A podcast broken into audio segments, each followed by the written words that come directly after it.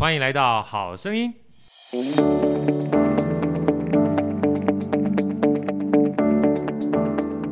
大家好，我是好趣的好哥，欢迎来到好声音。在好哥身边，这是我们美女主持人 Elsa，Elsa 跟大家问好。大家好，我是 Elsa。啊，今天我们邀请到好哥的偶像啊，也是我心目当中非常尊敬的精神老师艾大来到我们现场，跟我们一起分享他的心声。艾大跟大家问好，好哥 Elsa，还有各位听众，大家好，我是艾瑞克。哦，艾瑞克老师呢，其实我每次看他的书啊，或者是看他的文章的时候，我心目当中就满满的感动啊，尤其。我最喜欢他一句话：“用生命帮助生命啊！”因为我每个都是生命嘛，而且最重要的价值是我们生命来到一这个世上一遭哈，最重要的目的是什么啊？这件事情的话，其实他的这句话常常提醒我自己：用生命帮助生命。因为我们每一个人基本上都是来这一招跟别人建立一个很好的关系的哈，所以今天我想借这本书呢，当成是一个礼物送给所有好声音的听众们啊。这本书是算是老师最近新出的一本书，光听这个名字就很棒，叫《内在成就》啊。内在成就其实我看这本书哈，我自己喜欢把一些我觉得很棒的篇章或句子给背下来，尤其这本书里面呃有三个很重要的。篇章第一个讲内在成就啊，内在成就你可以把它想象成就是它另外一个对就是外在成就。通常我们追求都是外在成就，而今天在这本书的书名是内在成就，而且作为第一个篇章，待会儿就要问老师为什么内在成就会当成书名以及三个篇章的最重要的开始。那第二个叫自我实现，第三个叫帮助他人。从内在成就到自我实现到帮助他人。我们看待这样子一个三个不同的序曲是怎么样贯穿这本书？一开始我想请教老师，什么叫内在成就？为什么你不把外在成就放在最重要的关键，反而是把内在成就当成是这本书的主旨，好不好？两年前呢、啊，我写了《内在原力》这本书，那到目前大概销售量七万本。因为我有鼓励读者，如果碰到生命中的难题，我可以跟我。询问或者请教是，那我真的就收到好多这个读者来求助，对。但是我后来发觉，他们有一些，他们不是那一种鲁蛇诶，他们可能是做的还不错的，可能是这个经营管理阶层，对，是创业家，甚至是一些名校的学生。可是明明他们已经是人生胜利组啦，照理说要快乐，可事实上他们陷入了低潮，对，沮丧，甚至忧郁症。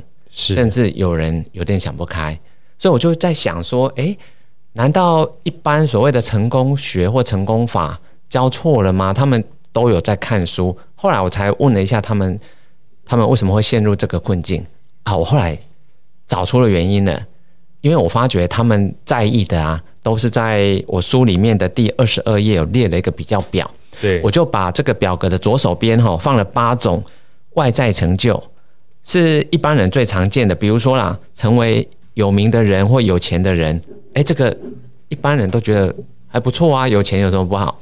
好，那但是比如说我在演讲的时候，我就问现场哦，我说，来，所有人把眼睛闭起来，你曾经有过这个目标的，你举手，就是你想要成为一个有钱人或有名的人，八成的人都举手了。但是我说好，那大。大家睁开眼睛，现在再给你一个选择哦。假设我们一生中只能完成其中一个，你要刚刚的那一个呢，还是第二个选项？第二个选项是实现自己的梦想跟使命。所有人百分之百都举第二个选项了。对，这代表什么意思？因为每个人的梦想跟使命只有自己知道，连爸妈可能都不知道。对，所以不会有人来提醒你，因为别人都不知道。如果你自己都不知道你的梦想跟使命是什么，你也不提醒自己的话，这辈子不会有第二个人来提醒你了。对，我们就会流于一般世俗，不管是报章媒体在讨论的啊，或者一般你听到大家这个最关心的，都是外在成就。对，嗯，所以我列这个表，就让各位看清楚说，说其实有很多很多我们在意的东西呢，比如说。好，在这个组织中的位阶或头衔，对啊，或者是说我们这个知名度啊，或者获得的奖项，其实这些都是比较归外在的成就。对，它其实有一个对应的内在成就哦。所以我在二十二页这个比较表，它不是一个往左一个往右是对立，它其实是相辅相成。我会说啦，它都会帮助我们的人生向上，所以它有点像一个人的两只脚。如果你的左脚啊叫做外在成就，它长的速度太快，可是你的右脚根本没有长长，嗯，你就会失衡，你会常常跌倒，甚至有些人呢、啊，一跌就起不来了。呀。所以我会建议的就是说，我没有让你抛弃外在成就，哦而是当你有外在成就的时候，你要兼顾你的内在成就，让两个都可以均衡的发展，你人生才会平衡，才会圆满，你才会真的快乐。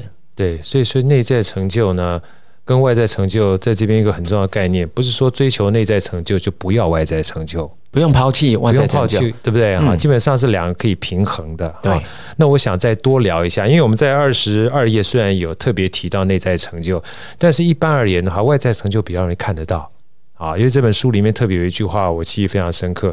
我们常常在眼睛所见的都是外在的事物，但是决定我们如何判断跟往前走，都是内心世界。对。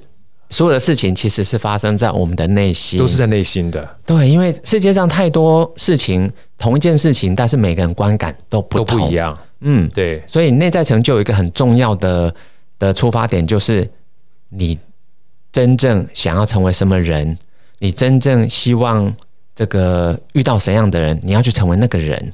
所以你不用管别人的目标是什么，因为那是他们的赛道。很多人是跑错了赛道。跑错间考场去写别人的考卷，对，你当然不会快乐，因为你不太可能满分，因为那个东西不是你的天命，对，所以天命是跟着天赋而来的。如果你去做了不是你天命的东西啊，你也不会有那个天赋去实现它，所以你不太可能满分，所以你只会陷入一次又一次的挫折跟沮丧，因为那个考卷你都。拿错考卷的，真的。其实这边啊，这个我比较喜欢这本书啊，让我自己觉得读起来就很有感觉。就是老师说了很多的故事，不是只有别人的故事，很多都是老师自己的故事。嗯，其实很多人看到老师现在不管是写书也好，或者是在人生的赛道上面走出自己的一片天也好，很多人觉得哎，好像老师从小到大就应该非常知道自己的方向是这样走的，但是不是的，对不对？当然不是。爱爱大，你也遇过迷茫。你也遇过自己在追逐外在成就的过程当中，忘了曾经思考一下自己是不是也有内在跟别人不一样的天赋，跟我们分享一下好不好？我记得有一次，基本上你想要去考试，然后考着考着可能没有达到你心目当中的目标，你也去曾经请教过老师。给你一个不同的方向，而那老师那一段话影响你很深刻，而在书里面呢，有非常精彩一段对话，这个故事跟我们分享一下，好吧？其实，在我念大学以前，其实都是按照我爸爸的意见呀来来选择，不管科系啊，或者是做一些重要的决定。对，所以我在大学的时候，虽然考到是那时候理工科的第三志愿是台大资讯管理，可是我念。才不到一个月，我就后悔了。呀，我很不开心，因为我很讨厌写程式。对，我讨厌就是每天跟电脑在那里奋战，只是在 debug 啊，就是在在这个找出程式的错误，所以我觉得很痛苦。可是我还有四年要过，怎么办？怎么办？所以我一直在思考，我要找机会想办法。什么办法还不知道。后来一直拖到了我大三要升大四的时候，终于可以真试。可是我们那个年代啊，真是一次只能一个所，我要用我的在学成绩只能投投递一个所而已，只能申请一个所，是那种连招的概念，没有，对，没有这么。然后那个如果没上，你就什么都没有呀。所以我那时候我就主动放弃台大资管所，对，本来我可以直升哦，按照我那个成绩是百分之百的几率会直升的，所以我爸爸也劝我直接就直升就好。可是我跟爸爸说，吼，我真的不喜欢资讯。我要念管理，然后人生第一次自己做主了，不打安全牌。对，许峰宇老师讲，人生不打安全牌。对，然后第一次做主就失败 啊，没上，落榜了。我爸爸就不原谅我，因为我那时候能念到大学哦，已经是我们祖这个从祖父的爸爸四代家族这边，整个家族这四代只有我念到大学。我算是最高学历的，然后我爸爸知道我可以直升资管所，他当然更开心了，因为第一个硕士终于出现了。我们家族没有硕士，没有学士。呀，没想到被我搞砸了。呀，所以我爸爸就不原谅我，他可能有三个月都不跟我讲话，那我就睡不着，吃不下饭了，所以我去找一个当时谢清家教授在抗癌，对，嗯，他现在还在哦，他抗癌成功，可能那时候他还没有成功。还在努力抗癌的过程，看起来就是很瘦弱。可是我告诉你，我去找他的时候啊，他的气色比我还要好，因为我三个月没睡觉了，对，脸色苍白，对我那个嘴唇都是干裂到一直流血，然后火气很大。他就说：“我怎么把自己搞成这样？”他问我说：“呃，那我的理想是什么？”我说：“我想要进上流社会，希望我们家族的命运可以翻转。因为我那时候我爸爸是工厂倒闭，对，然后家里破产，那个屋子也被法院查封，所以我就很希望能够多赚一点钱，帮助家里。”老师，老师基本上提问问那个艾达说：“你想过什么样？”他会想过上流社会的生活，嗯、对。对然后他就说：“好，那我心中想一个场景是将来我就理想的生活样貌，我才认真去想。嗯，我希望哈带着假设啦，可以娶妻生子，带着太太跟小孩在草地上野餐，过着很悠闲的生活。然后他就问我一一句话，他说：在那个场景里面，你是不是一定 台大商研所毕业？我说：哎，不用哎。然后我才搞懂了，对吼，好像是我自己误以为。”非得要怎样才可以怎样啊？事实上不用。然后他给我一句话，我就很震撼，我人生就从那一句话开始改变。他说：“吼，上流啊，是存在人的心中，心灵上的富有才是真正的上流。”对。他说：“清道夫或拾荒者，他那个心灵的富有程度，甚至比有钱人更高。”哦，所以我就从此人生就转念了。所以我后来我做任何决定，都是以将来的我，可能是二十年后，甚至。人生最后的我，去倒回来看，以未来的我帮现在做决定。当你这样子做出来决定，都是会符合你人生这个真正想要的梦想啊，你的使命都是属于比较偏内在成就的。对，这就是艾达常常在讲的“以终为始”的这四个字的概念。那以终为始的时候，很多人就说：“哎呀，那如果我终点没有达到？”啊，那过程呢，基本上会不会觉得浪费了？其实老师在这个书里面还特别提到一个，我觉得很喜欢，提升内在成就，过程比结果哈、啊，基本上更为重要。老师跟我们说这一段，你的看法好不好？嗯、书里面我就举了好几个例子，对。但是两个礼拜前我才接受了另一个专访，他就问我说：“哦，哇，我以前本来有个笔名叫安纳金，写财经的，财经，然后六本书也卖了十几万本哦，但是我从来不露脸。”但后来竟然封笔了，重新用艾瑞克这个笔名从零开始。为什么？我就说，因为这个内在成就的开头，我就引用了侯文勇他一段话，他说：“是我们关心的范围造就了能力的极限。是，如果我只关心投资人，那那些没有钱投资的，那些穷困的、三餐不得温饱的人怎么办？是，以前我就是那个人。”以前我们家就是那样的人，我没办法帮我自己，所以我就决定我不再写投资的书了。我决定要去写内在原理，去帮助所有人看了那本书都可以改变命运。哦，所以后来那本书被称为了八岁到八十八岁都感动。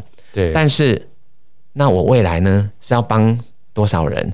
我就回答那个访问我的，然后就说有一只蚂蚁啊，这个蚂蚁它就是立志。哦，要去西方朝圣，对，然后他就一直走，一直走，路上就遇到一个动物啊，就问他说：“你知不知道，你走了一辈子，可能也到不了那个地方？”哎，那个蚂蚁就想了一下，他就说：“可是我走在这路上的每一步，我都很开心啊！我就算死在朝圣的路上，我都觉得很幸福。”嗯，对，这个就是我的心境，所以。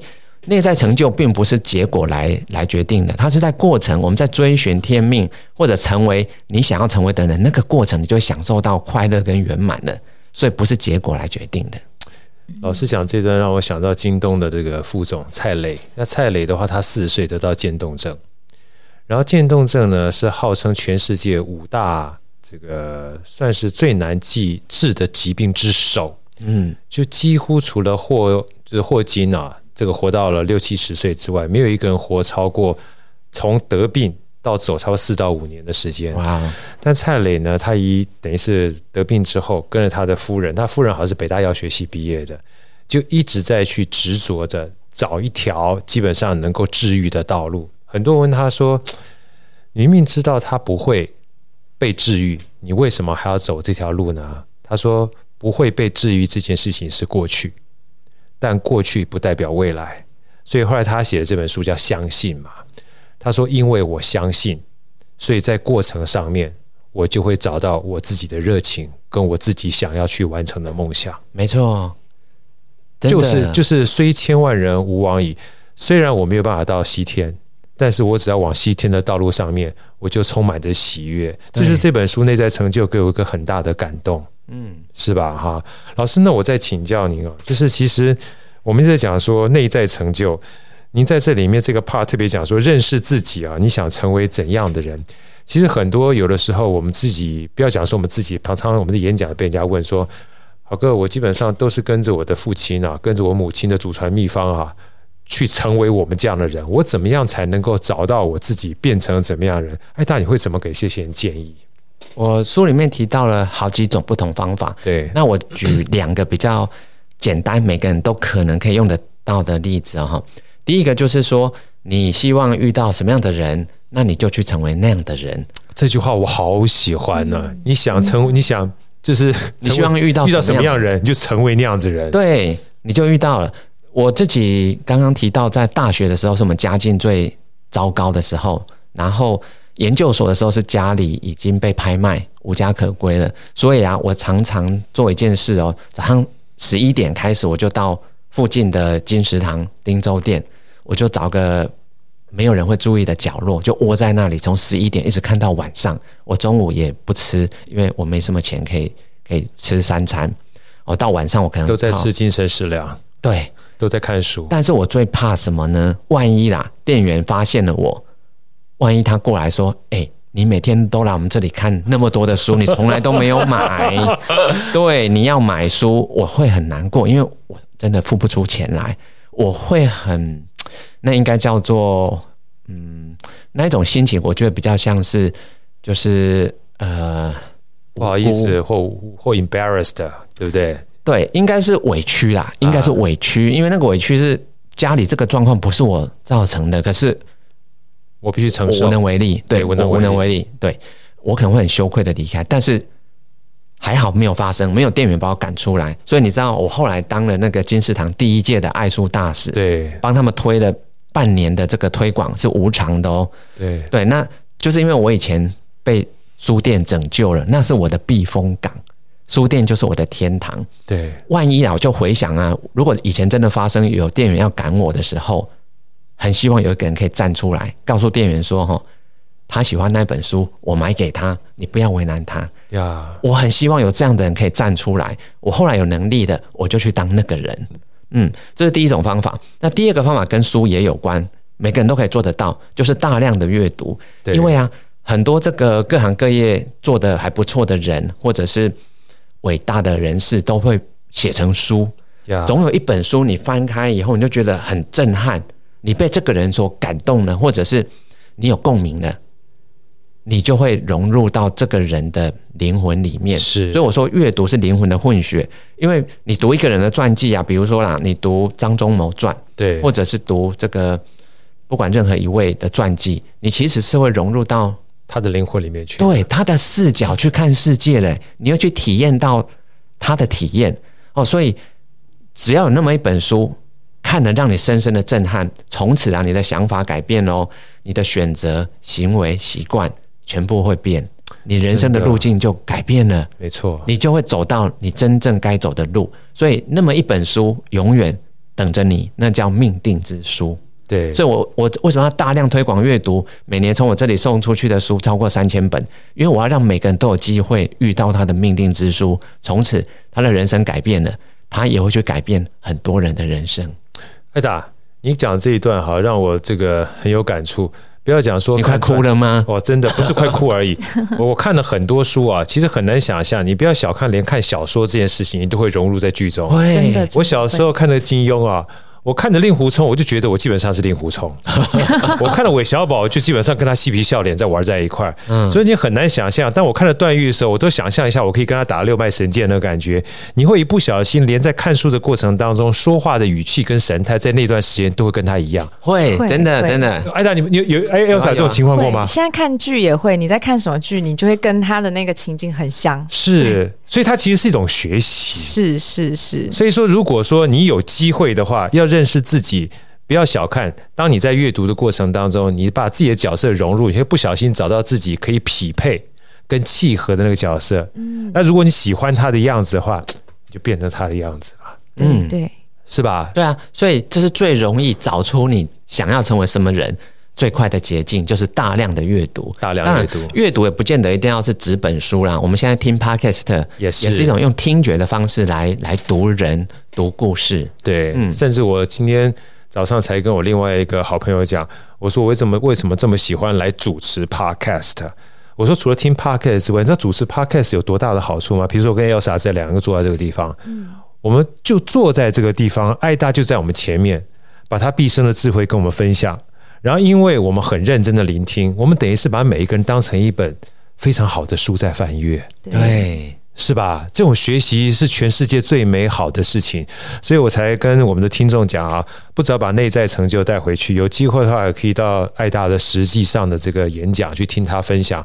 我每一次听爱大的演讲都很感动啊，因为我最喜欢他那句话：用生命帮助生命。我觉得爱大就是一个实事求是，自己用自己的生命去帮助别人生命的人。就像他刚刚讲的，当你理解到他为什么会有过去在金石堂里面拼命大量阅读，而期望有一天自己有能力也可以做同样事情的时候，你就知道人啊，基本上感恩这件事情是存在于你每一个不同的小小的一个想法里面。对，而这个小小想法不是你外在当总经理或董事长才能够做到的。你只要内在有这种丰盈的感觉的时候，你的内在成就会驱动你。有这个动力去帮助别人，对，我觉得这件事情是很重要。那接下来我想要请教爱大的，就是第二个这本书里面很重要关键——自我实现了。嗯，内在成就怎么样能够把这个成就变成是你自己的一个肯定？这件事情，我觉得自我实现是一个非常重要的过程，对不对？嗯，爱大跟我们分享一下自我实现这个很重要的精神，好不好？对，我们刚刚提到的那几种不同的方法，其实都是可以帮助你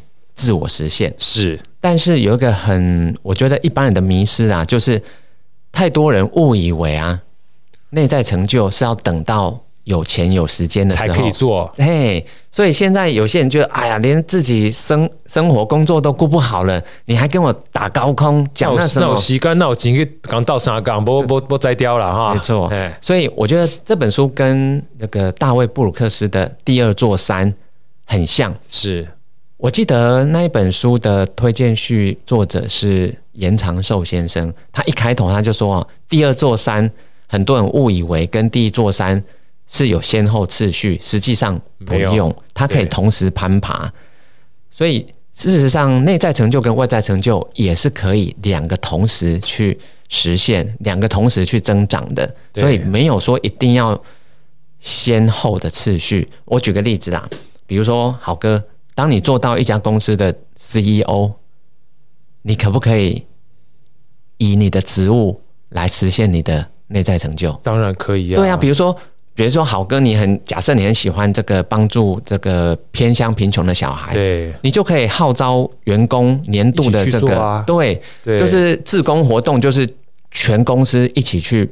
育幼院陪孩子们是，所以当你做到高阶，你有外在成就的时候，你更有选择的权利，对，去做任何的内在成就，对。所以我们也让你抛弃外在成就哦，反而啦，有些人如果你要他放弃外在成就才可以去做内在成就，他们就不愿意了。没错。所以之所以他们没办法做到，就是因为他们有个迷失，误以为这两个是。互斥的，互斥的，对，是取舍，只能二选一。其实不是，其实可以相辅相成。对对，所以我刚刚说的，包含了像是你想要遇到什么人，你就去成为那个人。其实那个就是在实现自我实现了。没错，嗯，没错。其实，在这个自我实现的过程当中，我还喜欢老师最后一个 part，就是我们要找到自己天赋，当然很重要。但是很多的时候呢，你没有办法在一个比较低维度的空间去思考一个高维度的想象，就像我们常讲说，你蚂蚁是二维度的啊，你要跟蚂蚁呢去讲三维度的很难，尤其在老师的书里面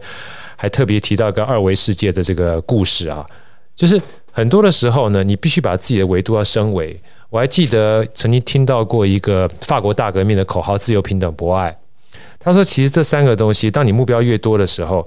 常常你要去实现这么多目标，你是会有点冲突的。就像自由跟平等，你如果要要求自由的话，有时候不容易平等；有时候要求平等的话，那我们就不自由，对不对？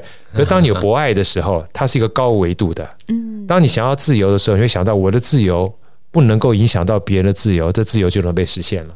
当你要求平等的时候，你要知道人人生而是不见得是平等的，但我要能够体谅他人是博爱的话，那是平等也可以达成了。所以自由跟平等为什么要博爱在上面？它是有个高维度的东西在上面帮助我们去解决。低维度可能造成的冲突，你才有办法实现嘛？老师，我们聊一下吧。尤其这一段，我特别喜欢升维思考，用多元的思维看世界。能不能跟大家分享一下这一段？你怎么看待所谓的升维思考这件事情？其实多一个维度啊，我们在概念上是可以想象的，但是执行上有困难，是因为很多人就是觉得我就是没办法，这个这个。教育就是让我们形成现在的这样的判断准则跟价值观嘛。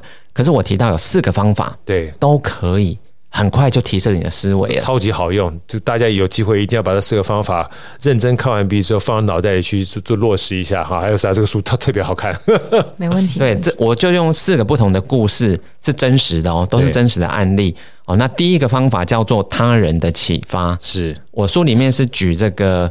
非洲之父啊，史怀哲，他有一本书哦，叫《文明的哲学》，你知道吗？后来这本书被一个人看到了，叫做吴清友。吴清友，他创办了成品，诚品，对，你知道成品他又造福了多少多少的文青啊？对，啊，但是这个他人也不一定是像史怀哲这么伟大的人物，有时候他可能是一个，呃，你碰巧遇到的，可是他就改变了你的生命。那个就是贵人了，甚至有可能那个人是一个挑战你的人，没错，是一个批评你的，可是他是真真心希望你变好的批评，是。你听进去了，你改变的，成为一个更好的人，那这个就是你的贵人，没错。但是这可遇不可求，所以还有第二个哦，就是重大事件的冲击，嗯，徐老师就来了，对，这个许峰源，他以前其实。刚毕业的时候啊，不止考到律师，然后还在补习班教书，因为他想要赶快多赚一些钱，让爸妈可以享受好日子。的生活。对，对，那这个故事，我觉得让各位自己亲自去看书里面，是是由许峰源的他亲自口述口述所说的，而且还还蛮非常震撼的故事，震撼很感人。我觉得老师其实写这一段的时候，嗯、我猜心里面是非常煎熬的。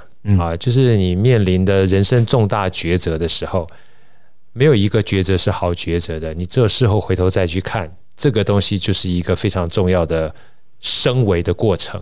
对对对对，但是这个重大事件很容易都是一些灾难啊、对意外啊，所以都是很呃很沉重的。尤其有一段啊，哎，我我也不剧透了。他有一段，我有一句话我特别，他你永远不知道原来无常啊。是来的这么快，嗯，就无常，我们都有时候觉得无常很远，但你永远不知道无常来的这么快，而无常基本上是给我们人生一个最好的功课，是。啊，这就是重大的事件啊，会让我们基本上看到不一样的遇见，这是第二个我非常感动的一个升维的方式。对，嗯，那第三种呢是日常生活的发现，是。我们不要以为一定要很重要、很严重的事情才会改变我们了，是。有时候我们只要留心。留意我们在生活中所遇到一些小事情，因为你以前从来没有这么的细心去观察，你一旦观察，然后你发掘了一个你从来没有想过的世界，哎，你人生这个就会不一样，新的一一一一道门就打打开了，哎，对，你可能就会走到一个不同的领域去。所以这个我用了两个不同的故事啊，我也是建议各位要亲自去看书，要要看，没错，对，因为那故事都。有点长，而且很震撼。对，我，我当时得知这些故事的时候，我都觉得啊，我人生又改变了。对，好，那讲到这里，刚刚的这三种，老实说，它都可遇不可求。对，不是我们可以百分之百控制的，就是不能够透过主动的方式去获得升维的这个机会，对不对？但第四个的话。简单多了，但是也是老师最重要要跟我们提醒大家的，对，就是大量的阅读 呀。哦，所以我书里面提到大量阅读，很多人都想说，哈，我连一本书都读不完了，你还要我大量阅读？对，其实是很多人的迷失，是一本书要把它看完，他才会愿意再去买下一本，不然他会觉得说，啊，我这个书都有书债没还了，我再买我就剁手。对，很多人就是有这样想。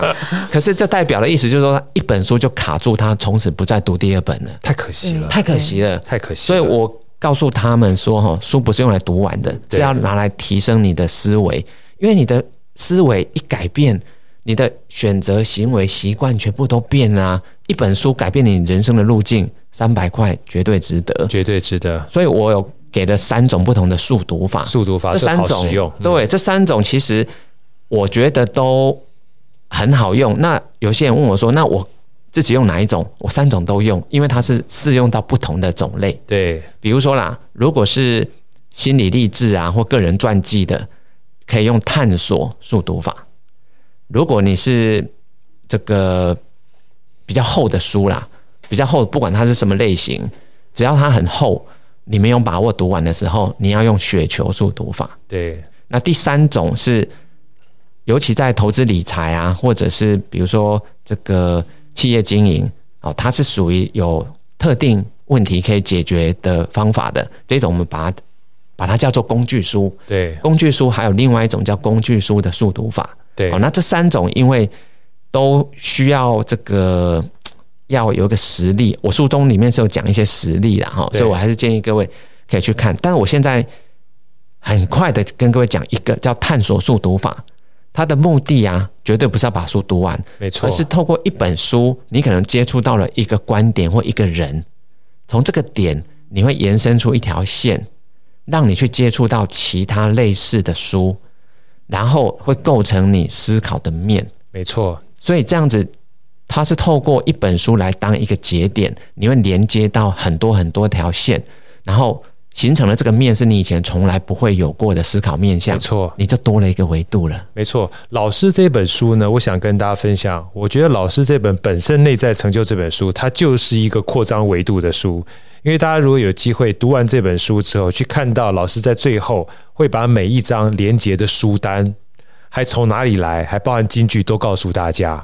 我觉得这件事情非常重要。我记得我曾经听过那个老师，可能也知道这个得到的罗振宇，他说以前我们从小所有学习都是系统化的学习，可系统化的学习，你要成为系统才去学的话，对于未来科技的进步可能不敷所需，因为很多的时候呢，在科技进步的过程当中，它都还没有成为系统，就已经开始迭代了。所以，最好的方式就像老师刚刚讲的，你不用执着于一定要成为系统才开始学习，就像看一本书一样，你看一看，知道这本书连接到其他书的时候，它就跟我们以前讲的网络的入口网站是一样的。这本书呢，就是通往所有网络的入口网站，可以开始从点到线到面，让你看到不同的世界。我觉得这个是基本上透过阅读一个非常高效而可以看到更多元化的一个角度。啊，我觉得这本书本身内在成就就是一个入口网站的概念，大家可以看到后面，应该从头到尾看完之后，你会发觉，哎呀，实在是蛮好看的。尤其我要特别再分享一下，我看这本书我也学到两件事情。第一个，呃，老师刚讲工具书嘛，我记我记得其中有一个读者有跟老师特别在叫做分享说，哎呀，老师为什么我基本上看书啊，就是都看一些心灵啊、励志啊，都跟工具嗯不见得有相关的书哈。总感觉到好像看着看着有点就是不是很扎实的感觉。老师这一段你你怎么回应他的？跟我们这些读者回应一下吧。你说其实不是工具书不好，工具书有它的好处存在。对对对，我那一次也是蛮蛮蛮惊讶会遇到这个例子啊哈，因为那是一个全部由老师组成的读书会哦，是，而且都是资深的老师，都资深老师哦。对，然后有一位就是在最后那个演讲结束的时候主动。问说，艾瑞克，我读了很多的书，我教书教二十年了，我看的书很多，可是我不觉得人生有过得比较好。对啊，我当下想说，诶，这个他在挑战我提倡阅读、大量阅读这件事吗？他他说他甚至怀疑还要不要继续参加那个读书会了。对，哦，他他其实是元老，然后我觉得他很勇敢，因为他把他心里真正的话讲出来。讲出来，对，因为其实我猜很多人也有这种想法，读那么多书。可是没有过好这一生啊！对，我就问这个老师说：“哎，你请问一下，你读的是不是都比较偏文学啊、艺术啊、哲学啊这方面的？”他想了一下，他说：“好像是诶，因为他自己是国文老师嘛。”对，我说啊，那就对了。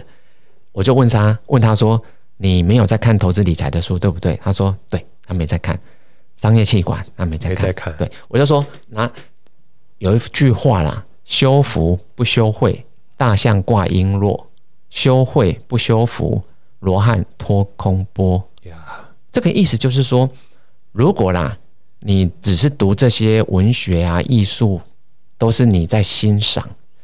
你会长智慧，没错，因为这些文学其实你是融入到不同年代、不同国家文化背景的作者去看世界，你的世界观会马上被打开，你会长智慧。问题是这个不代表能解决你眼前的生活问题。是，如果你连自己生活怎么过得好一点，你都没办法解决的话，你更不可能去帮助别人解决他们的问题。对，所以你不会有福报。因为福报是在帮助别人的过程去产生的，这个就是修慧不修福，罗汉托空钵。所以这个老师的碗里面是空空如也，对，没有获得供养，所以觉得好像过得不太好。当然，有些人是反过来，是修福但是不修慧，修，对，他们很会投资理财，或者是很会这个做事情，对，他可以解决生活中的问题。可是呢，他就是你可以说很贴近那个。现实面，可是他的思维层次没有办法提高到更高的智慧，就有点像大象。我感觉在这个物质界很有分量，可是他其实脑袋是比较空的呀。所以我是建议两种书都不能偏废，工具书能够解决特定问题的叫工具书，还有非工具书你都要看，都要看。不能偏废，我觉得这四个字是我在这本书里面得到另外一个非常重要的启发。那有时候就会问啦，啊，这也是我接下来第二个请教老师的问题。老师一年那个 Elsa，你猜看老师一年念多念几本书？一百本吗？啊，再乘以十就对了。对，零。所以你会觉得说，哎呀，你刚听到这个数字的时候，你就觉得一千本。怎么可能？我觉得老师有一个非常有趣的一个概念跟大家做分享一下。你猜猜看，我们台湾啊，一年平均大概出版多少本书？随便讲，猜猜看。三千本，再乘以十左右，对对，将近三万本。超过。所以老师，你看，有时候读书的逻辑很有趣。老师在里面提供了简单的概念，我觉得好有道理。他说，如果今天一年你只要读一百本的话，嗯，你有没有想过，三万本要选择一百本？那是一个多么难的选择。那与其呢，小孩子才做选择，那么大量读书不就好了吗？对 对对，这是一个非常简单的概念。可是回过头来，这就回到老师刚刚讲速读的这个本质了。当你要做大量阅读的时候，你就不要执着于一定要把书全部念完。对。然后你在读的过程当中呢，你也可以换着读。老师跟我们讲一下这换着读的概念，好不好？我觉得换着读。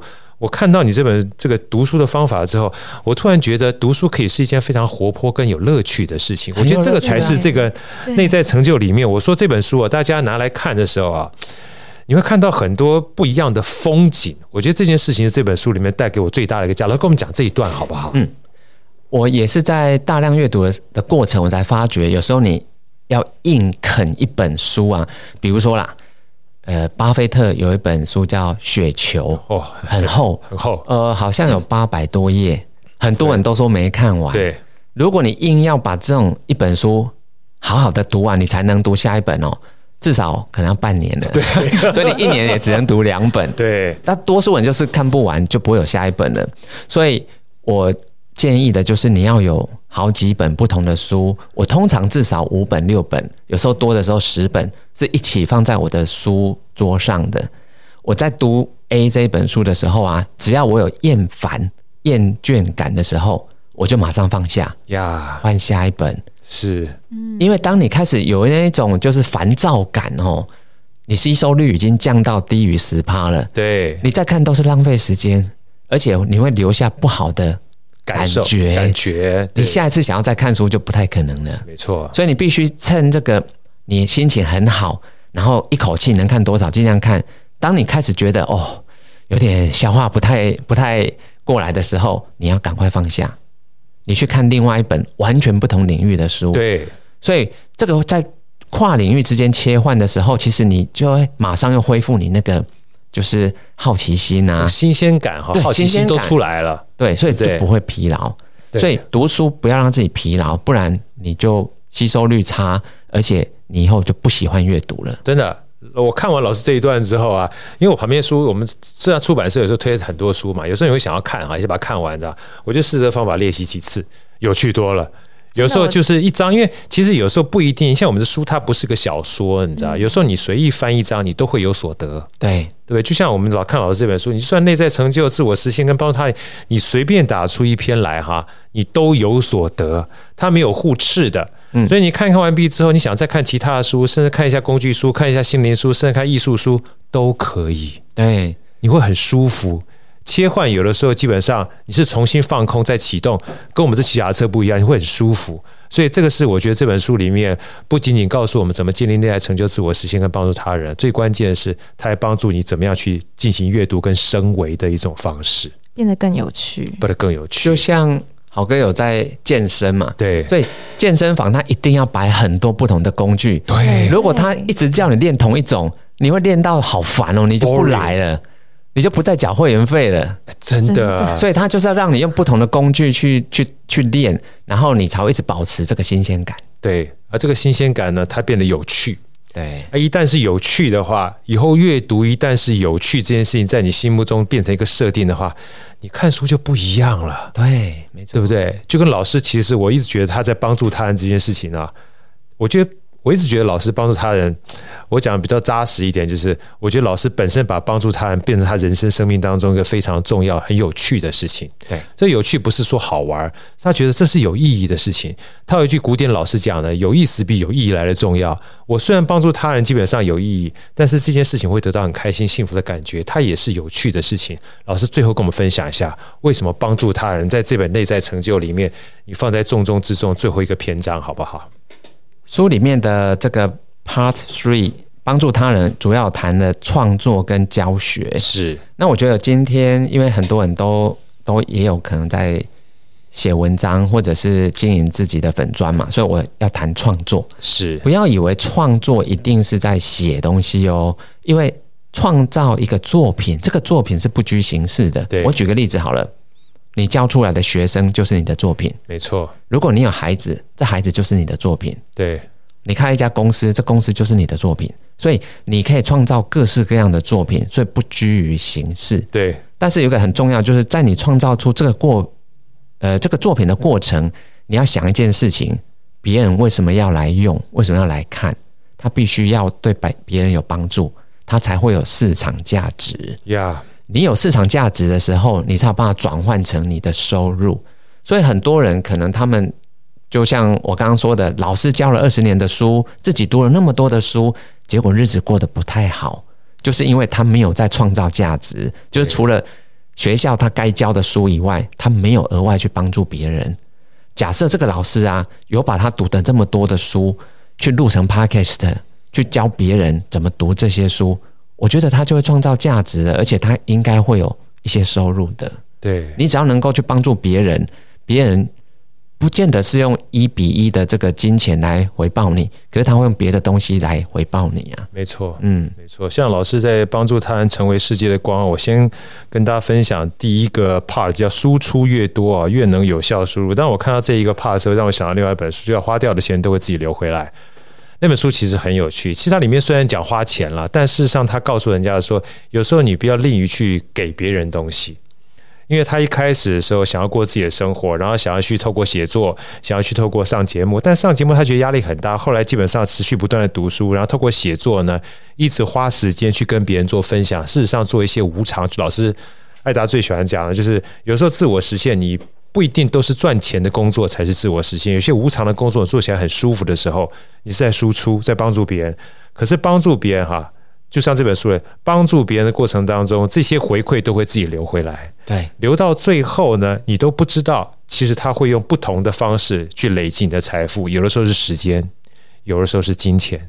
所以在这边，这个艾大也特别跟大家讲说，不一定你一定要有。就是非常丰厚的知识，非常丰厚的学养，你才可以输出。有时候输出也是一种愿意。哎，大家跟我们分享这一段，好不好？为什么你会觉得输出越多越能有效输入？我有举一个例子啊，哈，书里面我就说我后来有研究这个佛经，对，其实这是意外，因为我从小到四十几岁为止从来没兴趣。哦，只要是有人谈到佛，我就哎、欸，就是谢谢再联络。老师，但老师对《金刚经》很有研究，很厉害。对，以前我对对这些佛的东西，我真的是有一点排斥。后来是因为我读蒋勋的书，蒋勋是美学的大师，哎，我我喜欢美学，所以蒋勋的书我每一本都看。没想到就看到他一本啊，叫做《舍得舍不得带着金刚经旅行》。对啊，我才透过他的文字描述，我去感受到哦，原来金刚经是生活中有用的东西耶。对，然后我才开始去读金刚经。那后来也因为读了以后，就发觉哎有意思，我再去研究心经。然后我看的是南怀瑾哦，已经去世的南怀瑾，他讲心经，所以我后来才搞懂。哦，佛说的话，我们凡人是听不懂的。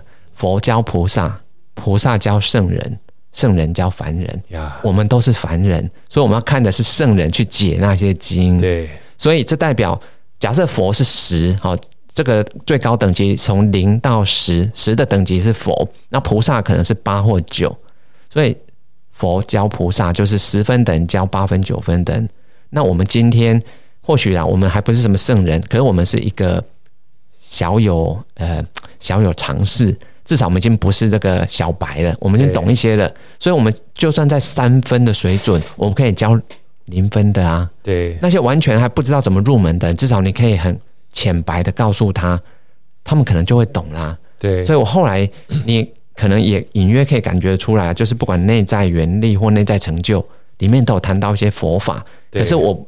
我不太讲佛法这两个字，我也不谈宗教，我纯粹只是把这个佛家里面有一些不错的智慧，用很生活的方式帮助你理解。所以我可以说啦，在这个呃佛学，我的浅薄啊，大概就是一分两分，可是够了，够去教零分的人了。对，反而还比较容易让他们入门。对，就像费曼学习法是一样的。费曼基本上也是一个诺贝尔这个物理学家、物理学的大师，但他一句话，我觉得蛮适用于我们在跟别人沟通的时候一种体贴。他说：“如果你不能把你学过的东西说给一个十二岁小孩听懂的话，那就代表代表你还没有掌握这门学科的精髓。”嗯，对，就是你可以知道的很厉害，知道很多，但是你要很贴心的。把这些你知道很多很专业的东西说给一个小孩听懂，他其实说这个小孩并不见得是小孩，而是对这门学科他不是很熟悉的人，你要让他理解。就像三分的说给一分人听，说给零分人听。其实好哥在读这一段的时候，我觉得其实很适用于佛法的慈悲跟宽容。你很懂，不要骄傲。你真正的懂是要把你的懂让别人也懂，我们才能够心灵相通。真的是吧？而且当我们三分在教零分的人的时候啊，你也知道这些零分的门外汉哦，小白们，他们会问很多，你可以说笨问题，可是是这些笨问题是代表这是普罗大众共同的问题呀、啊。对，因为他们就是不懂啊，那你要怎么让他懂？所以你要。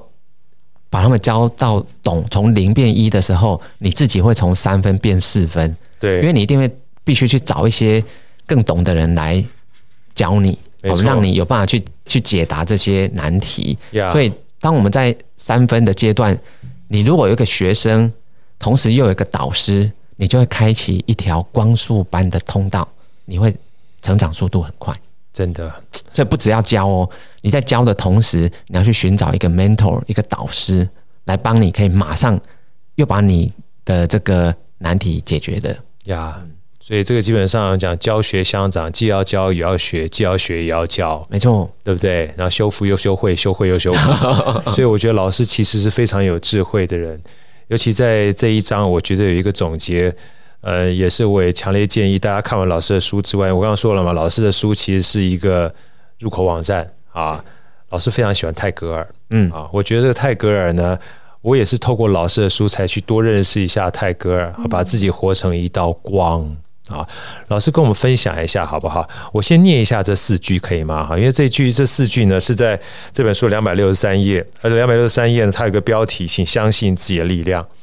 啊，因为这个相信自己力量，老师说最后的这个结语的过程当中，再搭配这个泰戈尔的四句诗啊，我想念一下给大家啊，就知道老师基本上他的整个价值观，从内在成就到自我实现，到帮助他人是怎么样的一个底层逻辑。这四句话是这么说的：把自己活成一道光，因为你不知道谁会借着你的光走出了黑暗。请保持心中的善良，因为你不知道谁会借着你的善良走出了绝望。请保持你心中的信仰，因为你不知道谁会借着你的信仰走出了迷茫。请相信自己的力量，因为你不知道谁会因为相信你开始相信了自己。啊，结语是请相信自己的力量。老师跟我们分享一下好不好？就是说，其实从我。听你好几次的演讲，包含上次在竹北，我看到那个视频啊，用生命帮助生命啊。其实我一直觉得，内在成就跟内在这两个字是你一个很重要的信仰，就从自己出发。然后我每次听到你讲这一段的时候，让我想到一个中国历史上面两个半的完人的其中一位叫王阳明啊，因为王阳明一直很强调，呃，他不是说佛在你心中，就是你要相信叫心学嘛，啊，都从心开始。跟你基本上内在是一样的一个道理，能不能借由泰戈尔这四句诗哈，再加上请相信自己跟我们再分享一下好不好？这个把自己活成一道光，对你而言，或你希望带给别人的意义是什么？嗯，这本书啊，内在成就的 Part Two 就是谈怎么自我实现。对，其实自我实现就是活出自己心中的光。当你知道自己要成为什么人的时候。你心中就会有一股能量会一直冒出来，对，那个就会推动你不断的前进。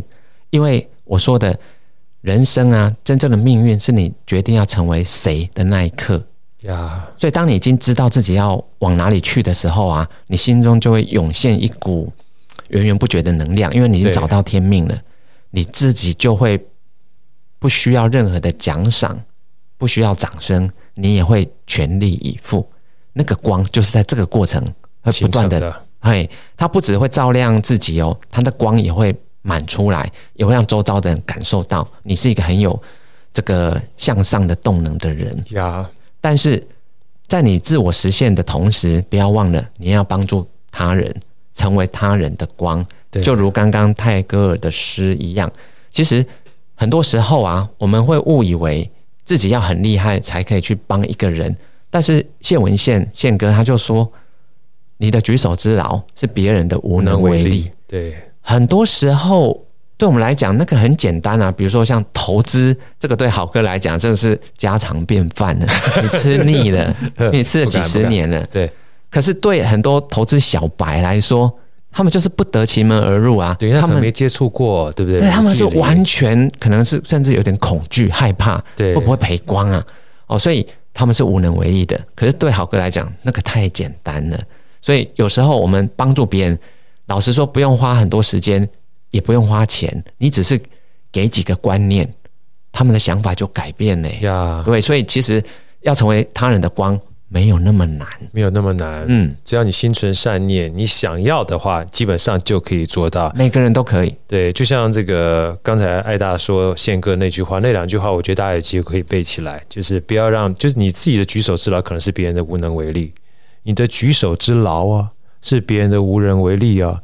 那真正的关键，你愿不愿意把这个举手之劳，让别人能够更有力？那只是愿意的事情。对，它不是很难的事情。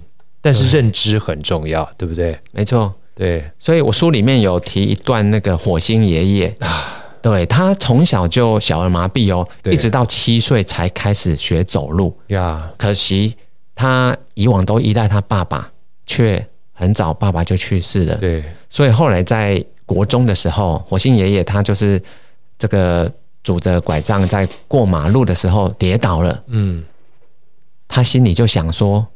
爸爸永远也不会来扶我起来了。以后就算我再有什么成就，他都看不到我活着有什么意义。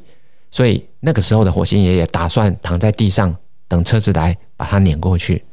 他打算就死在那个路上了。对，结果就有一个计程车司机啊，看到赶快把他抱起来，扶他到路边，问他说有没有怎么样。所以后来火星爷爷才想到，对呀，就算他爸爸不在了。爸爸不会来扶他，可是每一个人都会来扶他。对，我在演讲的时候，我就会讲这段故事，然后问现场每一个人：如果是你遇到了有一个人像火星爷爷在路中间跌倒了，你会不会伸手去扶他起来。百分之百，每个人全部都举手会，所以每个人都可以成为别人的天使。那个只是举手之劳。所以那个火星爷爷在我内在成就的新书发表会有来，在高雄场的时候，他就亲自讲了那一段，然后他提醒所有人说，不要让别人等太久，每个人都可以当天使的。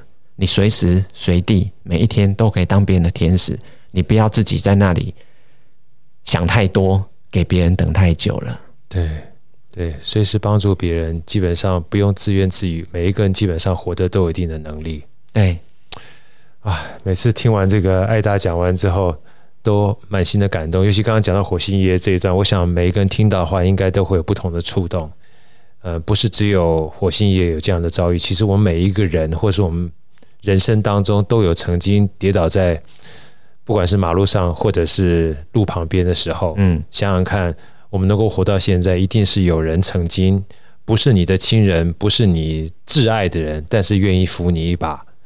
所以，如果说我们也可以成为扶人一把的那个人的话，我觉得这是人生最大的福气，没错，是吧？而且这不仅是帮助他人，也是自我实现、达到内在成就一个非常简单又唾手可得的方法。真的，真的，真的，今天非常谢谢艾大带来这么美好的分享，也希望大家能够透过这本《内在成就》，呃，自我实现，帮助他人，找到自己，找到你幸福的天命，找到你幸福的道路。谢谢艾大，谢谢，谢谢，拜拜，拜拜，拜拜，好声音，我们下一集再见。